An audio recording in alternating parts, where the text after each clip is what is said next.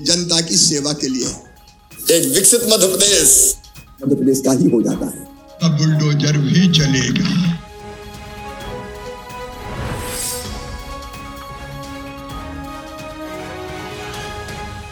मुख्यमंत्री श्री शिवराज सिंह चौहान ने आज भोपाल में आयोजित कार्यक्रम में मुख्यमंत्री सीखो कमाओ योजना के तहत ऑन जॉब ट्रेनिंग का शुभारंभ किया।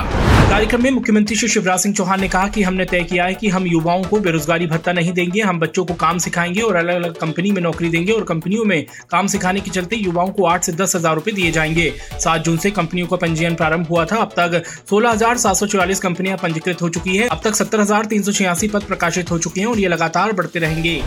कार्यक्रम में मुख्यमंत्री श्री शिवराज सिंह चौहान ने कहा कि युवाओं का रजिस्ट्रेशन हमने चार जुलाई से प्रारंभ किया था। अब तक आठ लाख इकहत्तर हज़ार तीन सौ तीस युवा पंजीकृत हो चुके हैं। मुझे बताते हुए खुशी है कि अब तक पंद्रह हज़ार बानवे अनुबंध निर्मित किए जा चुके हैं। यही नहीं रुकेंगे। हमारी कोशिश होगी कि ये लाखों अनुबंध स्वीकृत हो जाए।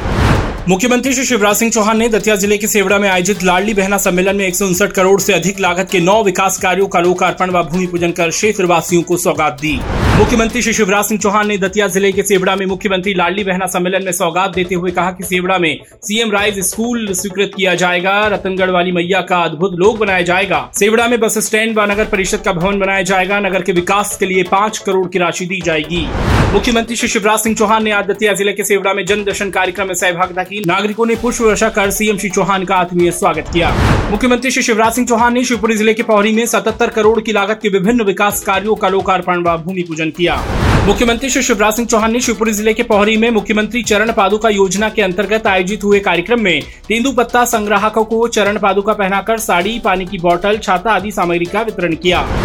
कार्यक्रम में सीएम श्री चौहान ने कहा कि जो बहनें तेंदु पत्ता तोड़ती हैं, आज हम उन बहनों के पैरों में चप्पल पहनाने आए हैं। तेंदु पत्ता संग्राहकों का जीवन सरल बनाने के लिए चरण पादुका योजना के माध्यम से तेंदु पत्ता संग्राहक परिवारों को जूते, चप्पल, साड़ियाँ, पानी की बोतलें छाता तथा अन्य आवश्यक सामग्री उपलब्ध कराई जा रही है। मुख्यमंत्री श्री शिवराज सिंह चौहान ने कहा कि पोहरी के बैराड़ में महाविद्यालय आरंभ किया जाएगा। अपने अपने गाँव के स्कूल में जो बेटा बेटी प्रथम आए हैं, उन्हें कल स्कूटी वितरित की जाएगी ताकि वो उस पर बैठकर कॉलेज जा सके। मध्य प्रदेश की धरती पर किसी भी गरीब को बिना ज़मीन के नहीं रहने देंगे।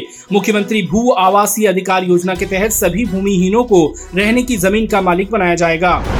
मुख्यमंत्री श्री शिवराज सिंह चौहान की अध्यक्षता में मंत्रिपरिषद की बैठक, मुख्यमंत्री निवास समत्व भवन में हुई। मंत्रिपरिषद द्वारा पुलिस विभाग के अधिकारियों और कर्मचारियों को मिलने वाले भत्तों में वृद्धि के लिए स्वीकृति प्रदान की गई। मुख्यमंत्री श्री शिवराज सिंह चौहान की अध्यक्षता में मंत्रिपरिषद की बैठक में राज्य शासन के पेंशनरों, परिवारों, पेंशनरों के महँगाई राहत दर में वृद्धि की स्वीकृति मध्य प्रदेश नक्सली आत्मसमर्पण पुनर्वास सह राहत नीति 2023 की स्वीकृति, जिला बैतूल में नवीन अनुविभाग आमला के सृजन की स्वीकृति नर्सिंग महाविद्यालयों के लिए 305 नवीन पदों के सृजन की स्वीकृति, सात नवीन शासकीय महाविद्यालयों एवं पदों के सृजन की स्वीकृति समेत कई अहम निर्णय हुए।